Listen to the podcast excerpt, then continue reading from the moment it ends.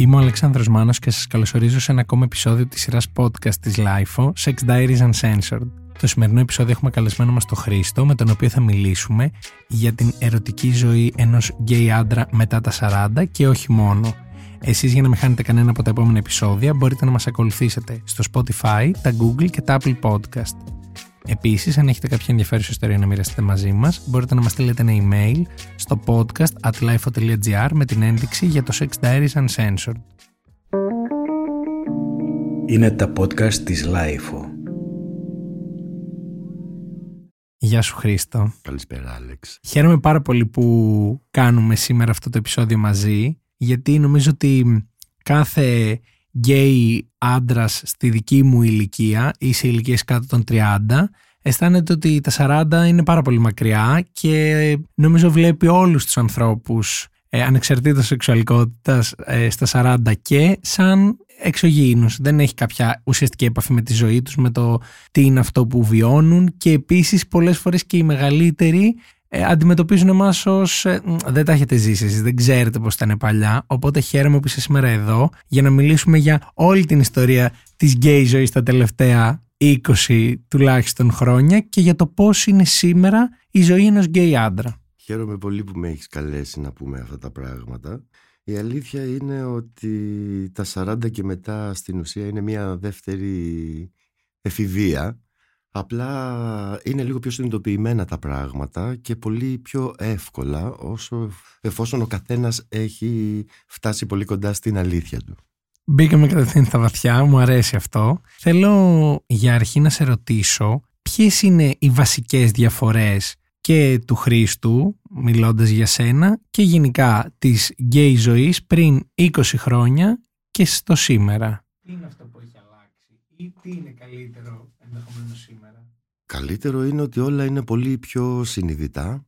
Δεν ψάχνω, ξέρω τι θέλω, μου είναι πολύ εύκολο να προσανατολιστώ σε αυτό που θα μου τραβήξει το ενδιαφέρον ώστε να το αναζητήσω. Η διαφορά είναι πάρα πολύ μεγάλη. Στα 20 ακόμα και μέχρι τα 30 κάτι στις αρχές πηγαίνεις λίγο ψάχνοντας. Ψάχνεις τα πατήματά σου, ποιος είσαι, που βρίσκεσαι, όχι μόνο τα σεξουαλικά αλλά και τα κοινωνικά. Όταν αυτά σιγά σιγά τακτοποιηθούν, αρχίζεις πλέον να απολαμβάνεις.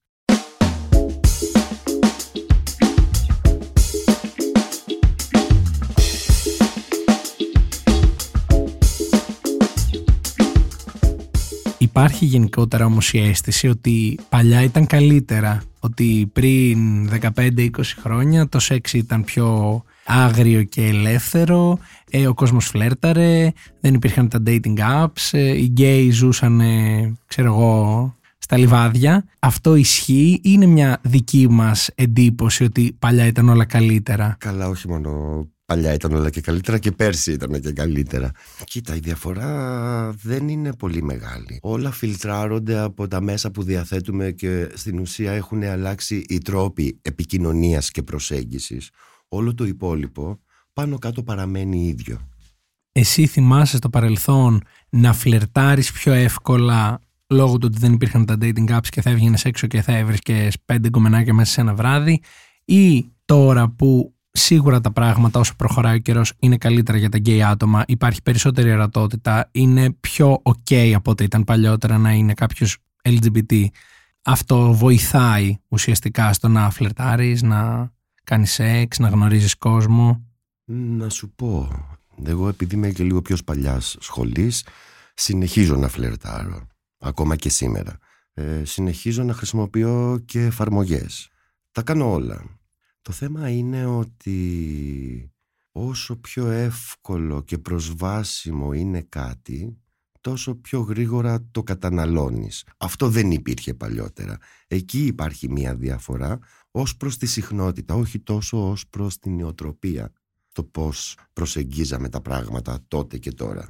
Μπορώ να πω ότι από τα 40 και μετά για εμένα άρχισε η σεξουαλική μου ζωή να είναι και πιο έντονη και να έχει και περισσότερο ενδιαφέρον. Όταν άρχισα να φαίνομαι στην εικόνα μου σαν πιο όριμος άντρας, τότε σύμβαινε το να βγεις έξω και να φλερτάρεις και να ρίξεις και ένα και δύο και τρία γκομενάκια. Μιλώντας για την εικόνα του όριμου άντρα, είχα στο νου μου και θα το είχα και σαν ανθρώπινη περιέργεια να ρωτήσω ενδεχομένως κάποιον γνωστό μου αν υπάρχει είτε ηλικιακός ρατσισμός απέναντι σε άτομα που δεν είναι πλέον πολύ νέοι, με την έννοια δεν είναι έφηβοι και παιδιά και κάτω των 30 και έχουν αρχίσει και οριμάζουν και αν αυτό συνδέεται μόνο με την εμφάνιση, γιατί στη συγκεκριμένη περίπτωση επειδή σε έχω απέναντί μου και σε βλέπω, δεν είσαι ένας άνθρωπος που φαίνεται μεγάλος, αλλά φαίνεται ότι δεν είσαι και 25 χρονών.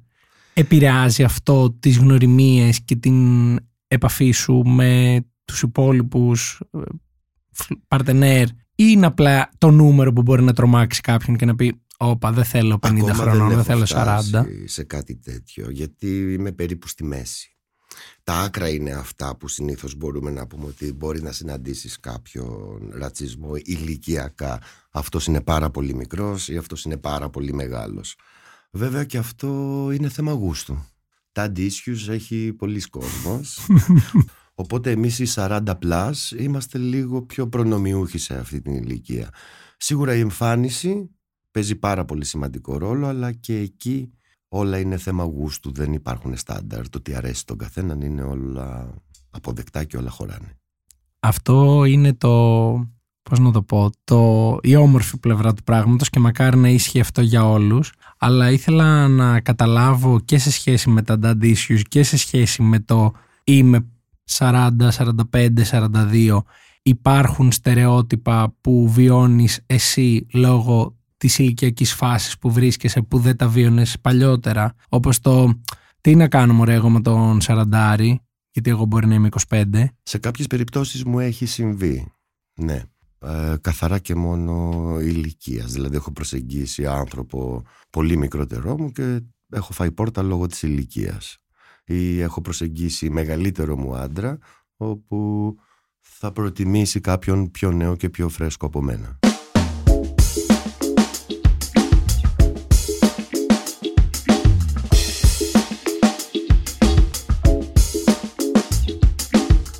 Έχοντας βρεθεί και στις δύο λοιπόν πλευρές του νομίσματος και να είσαι ο μεγάλος και να είσαι ο μικρός για κάποιον, πού βρίσκεσαι εσύ μέσα σε αυτό, δηλαδή προτιμάς να γνωρίσεις κάποιον ο οποίος είναι μεγαλύτερος από σένα αλλά OK, okay, το ζει ακόμα, είναι πολύ ενεργητικός, πολύ μέσα στα πράγματα ή αντίστροφα θα φοβόσουν την επαφή με ένα πολύ μικρότερο άνθρωπο γιατί νιώθεις ότι σας χωρίζουν αρκετά χρόνια και αρκετές εμπειρίες; Πάνω σε αυτό που μου λες μπορώ να σου πω ότι θα μπορούσα να συνειρπάρξω με οποιονδήποτε σεξουαλικά και μόνο.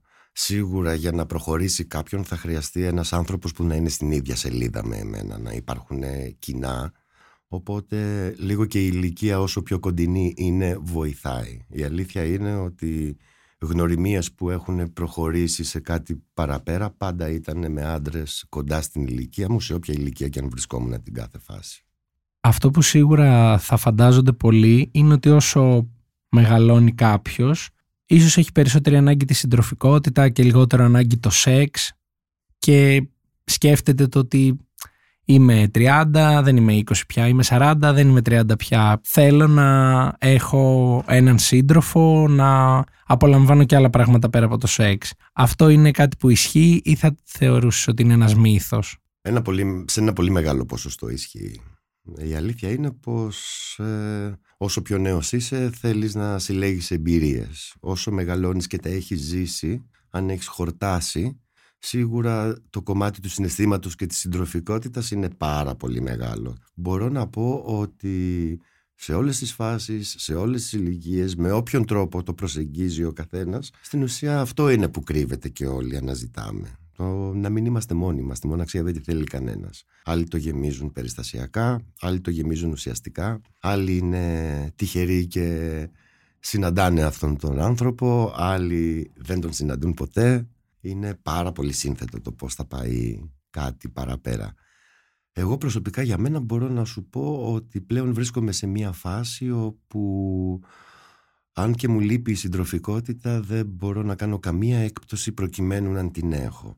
Έχω έρθει σε μια τέτοια ισορροπία με τον εαυτό μου που είμαι καλά και χωρίς αυτήν. Την αναζητώ, μου λείπει, το κρεβάτι το διπλό δεν γεμίζει με τίποτα, αλλά δεν θα έφευγα από αυτά που πιστεύω προκειμένου να είμαι με έναν άνθρωπο και να μην νιώθω μόνος. Υπάρχουν και άλλα πράγματα που με καλύπτουν στη ζωή μου. Το σεξ είναι πολύ πιο εύκολο, οπότε αυτό δεν είναι πρόβλημα, δεν τίθεται θέμα συζήτησης. Άρα υποθέτω ότι στο παρελθόν έχεις κάνει εκπτώσεις προκειμένου να υπάρξει συντροφικότητα. Ναι, έχω κάνει και πολλές υποχωρήσεις. Έχω έκπτωση υπήρχε και μέσα σε μια σχέση που δεν έπρεπε να την είχα τελειώσει πολύ νερό, νωρίτερα από ότι την τελείωσα. Όλα αυτά, όλες αυτές οι εμπειρίες με έχουν φέρει στο σήμερα να σκέφτομαι κάπως έτσι. Λέγοντάς μου για το σήμερα σκέφτομαι ότι όπως είπες και πριν χρησιμοποιείς και dating apps. Ποια είναι η δική σου εμπειρία μέσα στο Grindr παραδείγματος χάρη στο σήμερα; Η αλήθεια είναι ότι μετά από πολλά χρόνια χρήσης τέτοιων εφαρμογών τις αντιμετωπίζω και αυτές όπως τα υπόλοιπα social.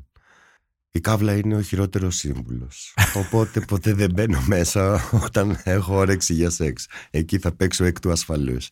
Συνήθως μέσα σε αυτές τις εφαρμογές λοιπόν μπαίνω όταν έχω ελεύθερο χώρο, χρόνο και θέλω να τον σπαταλήσω. Και συνήθως προκύπτει κάτι υπό το πρίσμα της καλής επικοινωνίας. Σίγουρα η εικόνα είναι το πρώτο κριτήριο, αλλά από εκεί και πέρα πρέπει να πάει λίγο παραπέρα και με το αν ταυτιζόμαστε σε κάποια πράγματα και αν υπάρχει ενδιαφέρον.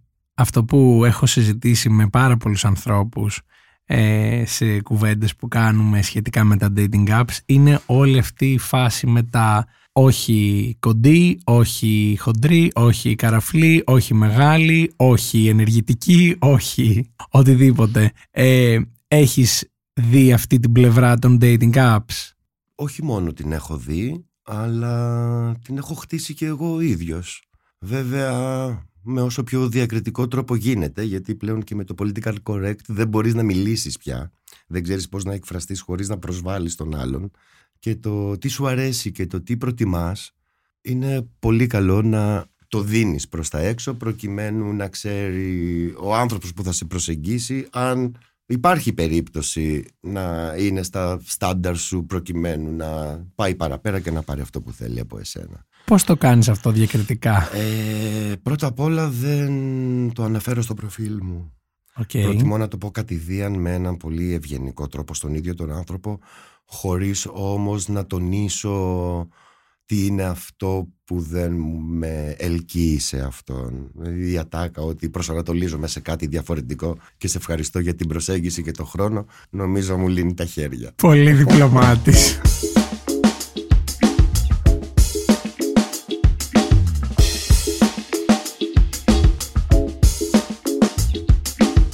Εντάξει, η αλήθεια είναι ότι συχνά αυτές οι συζητήσεις κινούνται και γύρω από τους ρόλους. Ότι δεν θέλω παθητικό, sorry, δεν μου...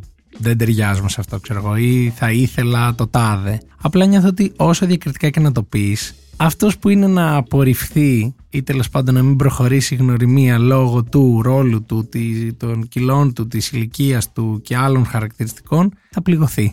Δηλαδή δεν υπάρχει και τρόπος να το πεις χωρίς να νιώσει άλλος ότι δεν τον θέλεις. Η απόρριψη σίγουρα ενοχλεί. Το πόσο ενοχλεί όμως τον καθένα έχει να κάνει με το τι δουλειά έχει κάνει με τον εαυτό του και σαφώς τον τρόπο που απορρίπτει σε έναν άνθρωπο. Το όχι δεν χρειάζεται να είναι τιμωρητικό, μπορεί να είναι και με ευγένεια και με φροντίδα. Ποια είναι η τελευταία επιτυχημένη γνωριμία που θυμάσαι από τον Grindr που μίλησες, βρέθηκες με κάποιον και είπες Τέλεια. Περάσαμε πολύ ωραία. Η τελευταία ιστορία που ακόμα υπάρχει, ένας άνθρωπος όπου βρεθήκαμε καθαρά και μόνο για σεξ, η χημεία ήταν πάρα πολύ ωραία. Εδώ λειτουργήσε και λίγο αντίστροφα. Κρίναμε ο ένας τον άλλον αν θέλουμε να είμαστε μαζί λόγω ότι το σεξ ήταν καλό. Okay. Αυτό ήταν που άνοιξε την πόρτα στο να γνωριστούμε και σαν άνθρωποι. Ε, αυτός ο άνθρωπος είναι ακόμα, υπάρχει ακόμα στη ζωή μου. Δεν είμαστε ζευγάρι, δεν ζούμε στις ίδιες χώρες, επικοινωνούμε, βρισκόμαστε πάρα πολύ συχνά. Ναι, αυτό είναι το τελευταίο, δεν, δεν έχει προκύψει κάτι άλλο. Άρα έχεις γνωρίσει μέσω Grindr μια πολύ έχεις κάνει μια πολύ επιτυχημένη γνωριμία που θα μπορούσε υπό άλλες συνθήκες να είναι και σχέση. Στο παρελθόν έχει η μεγάλη σχέση, η μεγαλύτερη σχέση της ζωής μου που με συγκλώνησε και ήμουνα φουλ ερωτευμένος ήταν μέσα από εφαρμογή. Ούτε καν από εφαρμογή. Ήταν από το Cam4. Αυτό δεν περίμενα να το ακούσω και ομολογώ ότι δεν το γνώριζα. Θέλεις να μας πεις πώς προέκυψε μια σχέση από το Cam4. Μέσα σε αυτή την πλατφόρμα υπήρχε και privé chat. Οπότε Okay. κάποια στιγμή πιάσαμε την κουβέντα στο privé chat και κάποια στιγμή απλά βρεθήκαμε κατηδίαν. Για να καταλάβω, το Cam4 ξέρουμε όλοι ότι είναι ουσιαστικά δύο κάμερες που βλέπει ο ένας τον άλλο. Ε, υπά, υπήρχε και chat λοιπόν, οπότε βλεπόσασταν και παράλληλα γράφατε. Ε, ή έβλεπες με ποιον μιλάς; Στην ουσία κάνεις live. Εγώ δεν ήμουν από αυτούς που έκανα live, ήταν, ήμουν από αυτούς που παρακολουθούσα τους άλλους. Το ίδιο ήταν και ο συγκεκριμένος. Έδειχνα βέβαια το πρόσωπό μου, για να μπεις μέσα πρέπει κάτι να δείξεις. Ή πιο πολύ είναι ακέφαλη, εγώ απλά έδειχνα το πρόσωπό μου και έτσι το τσίμπησα. Του άρεσα, επικοινώνησε και βρεθήκαμε. Και αυτό εξελίχθηκε σε μια μεγάλη σχέση. Και την πιο ουσιαστική, αυτή που με άλλαξε και εμένα σαν άνθρωπο. Με πήγε παραπέρα. Wow, έχω λίγο. Έχω σκαλώσει γιατί προσπαθώ να σκεφτώ. Θυμάμαι να μπαίνω χρόνια πριν στο Camfor και να προσπαθώ να καταλάβω πώς λειτουργεί και να βλέπω απλά ανθρώπους να πατάνε next, next την επόμενη κάμερα και να βλέπεις μόνο κοιλιές, ε, ε, ξέρω εγώ, ακέφαλα προφίλ ή κάποιους που απλά κοιτάνε τους άλλους που γδίνονται και δεν μπορούσα ποτέ να φανταστώ ότι από εκεί μέσα μπορεί να προκύψει μια Ναι, τόσο μη μεγάλη μένεις- γνωριμία. Μη μένεις σε αυτό και το πώς λειτουργούσε η συγκεκριμένη Όχι, δεν είχε τύχει πλατφόρμα. τύπου εννοώ ούτε να επικοινωνήσω με κάποιον. Ήταν όλο next, next, next. Δεν προλαβαίνεις να δεις καν ποιον έχεις απέναντί σου και απλά άλλαζε η κάμερα και πήγαινε σε κάποια επόμενη. Κοίταξε, ε, τυχερό είναι αυτό διότι είτε μέσα είτε έξω, οι ίδιοι άνθρωποι είμαστε έτσι. Βρισκόμαστε σε ένα gay bar, κοιταζόμαστε, δεν μιλάμε. Στην εφαρμογή μας είναι πολύ πιο εύκολο γιατί είμαστε κρυμμένοι πίσω από ένα κινητό. Παντού προκύπτουν. Όλα είναι μέσα επικοινωνίας. Η διαφορά είναι στο πώς τα χρησιμοποιείς.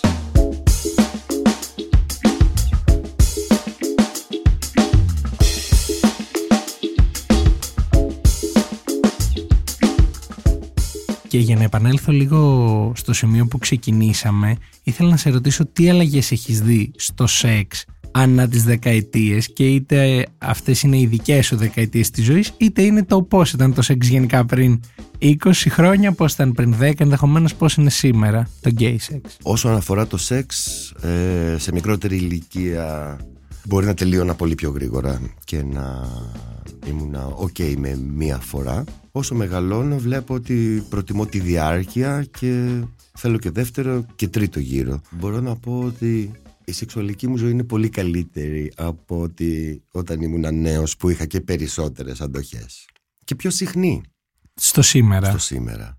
Χαίρομαι που το ακούω αυτό γιατί νομίζω ότι καταρρύπτουμε και ένα μύθο που θέλει το σεξ όσο μεγαλώνουμε να φθήνει και ότι δεν είναι υποχρεωτικό να φθήνει αν και το σώμα σου και η διάθεσή σου σε ακολουθούν. Φθηνεί αν το κάνεις πολύ καιρό με τον ίδιο άνθρωπο.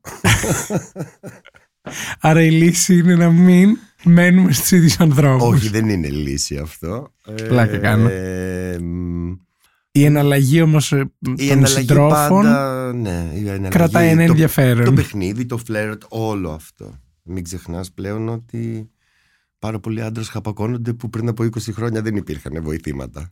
Οκ, να και μια άλλη διαφορά που δεν φανταζόμουν, αλλά make sense. Άρα 20 χρόνια πριν το σεξ ήταν καλύτερο, ίσως γιατί ήταν πιο φυσικό, δεν υπήρχε τρόπος να το κάνεις πέρα από το να βγεις από το σπίτι σου, να πας να βρεις ένα γκόμενο, να πας να κάνεις cruising, να πας σε ένα κλαμπ, να πας οπουδήποτε ή σήμερα λόγω των άπειρων επιλογών που έχεις και στο πώς θα το βρεις και στο με ποιον θα το κάνεις είναι πιο απολαυστικό. Ε, Παλιότερα ήταν για εμένα καθαρά και μόνο σαρκικό.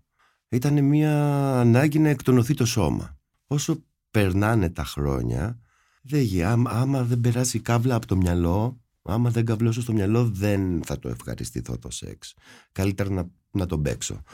Από το να κάνω κάτι για να το κάνω, αν δεν με έχει φτιάξει εγκεφαλικά πρώτα, ε, καλύτερα να τη βρω μόνος μου. Πώς νιώθεις όταν λες αυτά τα πράγματα και συνειδητοποιείς ότι είμαι πιο συνειδητοποιημένος, είμαι πιο όριμος στη σκέψη, απολαμβάνω διαφορετικά το σεξ. Ε, Είναι, μια, είναι ένα πολύ ωραίο reality check ότι οκ, έχω μεγαλώσει, έχω αλλάξει. Στην ουσία το κύριο πράγμα είναι μια απελευθέρωση. Πάντα όμως έρχονται καινούργια πράγματα. Έχω κάνει πράγματα που στο παρελθόν δεν μου αρέσανε και έτυχε να τα δοκιμάσω και να πω «Μμ, κοίτα να δεις» ή να απορρίψω κάτι το οποίο στο παρελθόν δεν το ήθελα και τώρα το θέλω. Θες να μας φέρεις ένα παράδειγμα; Δεν πίστευα ποτέ ότι θα μου φέρει ευχαρίστηση η ιδέα ότι θα μπορέσω να χρησιμοποιήσω τα χέρια μου σε κάποιον. Μέχρι που προέκυψε. Μέχρι να συμβεί και να έχω την εμπειρία ήταν κάτι το οποίο ήταν στο μυαλό μου κάπως αποκρουστικό. Από τη στιγμή που μου προέκυψε όμως σαν εμπειρία είδα ότι μου έδωσε ικανοποίηση. Δεν ήταν κάτι το οποίο στην πορεία το αναζήτησα αλλά σίγουρα με βοήθησε πάρα πολύ να αποδεχτώ πιο εύκολα τον καθέναν που μου ζήταγε διάφορα να μην τον κρίνω άσχημα για τις προτιμήσεις του ή τι είναι αυτό που τον διεγείρει. Μιλώντας τώρα για την εμπειρία σου με το feasting, ε, με προκαλείς να σε ρωτήσω για αυτή την ε, εμπειρία. Αυτό ήταν κάτι το οποίο δεν απέρριπτες, αλλά δεν σου είχε περάσει από το μυαλό ότι ενδεχομένως να θέλεις να δοκιμάσεις. Και εν τέλει, όταν το δοκίμασες, είδες ότι, οκ, δεν είναι τόσο κακό τελικά. Δεν ξέρω πότε θα το ξανακάνω, αλλά μου άρεσε. Σωστά. Ναι, η αλήθεια είναι ότι δεν ξεκίνησα να κάνω ένα session. Προέκυψε πάνω στα προκαταρκτικά παιχνίδια και δεν μείναμε μόνο σε αυτό. Έγινε το fisting, αλλά παρέμεινε ένα προκαταρκτικό. Συνεχίσαμε κάνοντας σεξ κανονικά. Αν κάποιος μου είχε κάνει την πρόταση να πάω καθεαυτού γι' αυτό, νομίζω ότι θα το είχα απορρίψει. OK, okay. ακόμα και σήμερα που το έχεις κάνει. Απλά θα ήταν εννοείς το περιτύλιγμα διαφορετικό όταν να σου πει κάποιος, έλα για να κάνουμε fisting. Εκεί θα το απορρίψω. Αν προκύψει πάνω στα παιχνίδια, ναι, θα μου άρεσε να το ξανακάνω.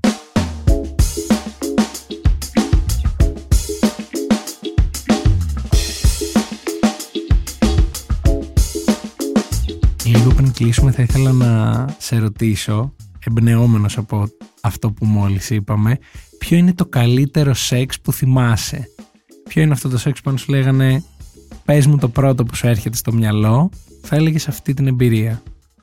Θα σου απαντήσω με όλους τους άντρες που ήμουν ερωτευμένος. OK. Okay. Ε... Μήπως είναι πολύ διπλωματική αυτή η απάντηση; Όχι, ήταν διαφορετικό. Διπλωματική απάντηση. Θέλεις δηλαδή εσύ κάτι πολύ... Όχι, δεν θέλω τίποτα συγκεκριμένο. απλά ένιωσα ότι πας να ξεφύγεις από την ερώτησή μου. Ωραία, ναι, υπάρχει ένας συγκεκριμένος άνθρωπος που πάντα στο μυαλό μου είναι το καλύτερο σεξ που έχω κάνει, διότι η χημεία μεταξύ μας έσπαγε όλα τα όρια. Στην κυριολεξία ήμασταν δύο γουρούνια. Γιατί γουρούνια. Ε, χρησιμοποιείται λίγο αυτός ο όρος για ναι, το... Ναι, το, το ξέρω, αλλά ενώ από ποια άποψη το λες εσύ; Ότι και οι δύο ξεπερνάγαμε τους εαυτούς μας. Σταματάγανε ε, ηθική φραγμή, το πήγαινε όπου ήθελε μόνο του. Χρήστο, ευχαριστώ πάρα πολύ για αυτή την ενδιαφέρουσα κουβέντα. Νομίζω ότι μου άνοιξες κάποια μικρά παράθυρα που θα επεξεργαστώ πολύ σοβαρά σκεπτόμενος και τη δική μου ζωή σε λίγα χρόνια. Είμαι ο Αλέξανδρος Μάνος και αυτό ήταν ένα ακόμη επεισόδιο της σειράς podcast της LIFO, Sex Diaries Uncensored.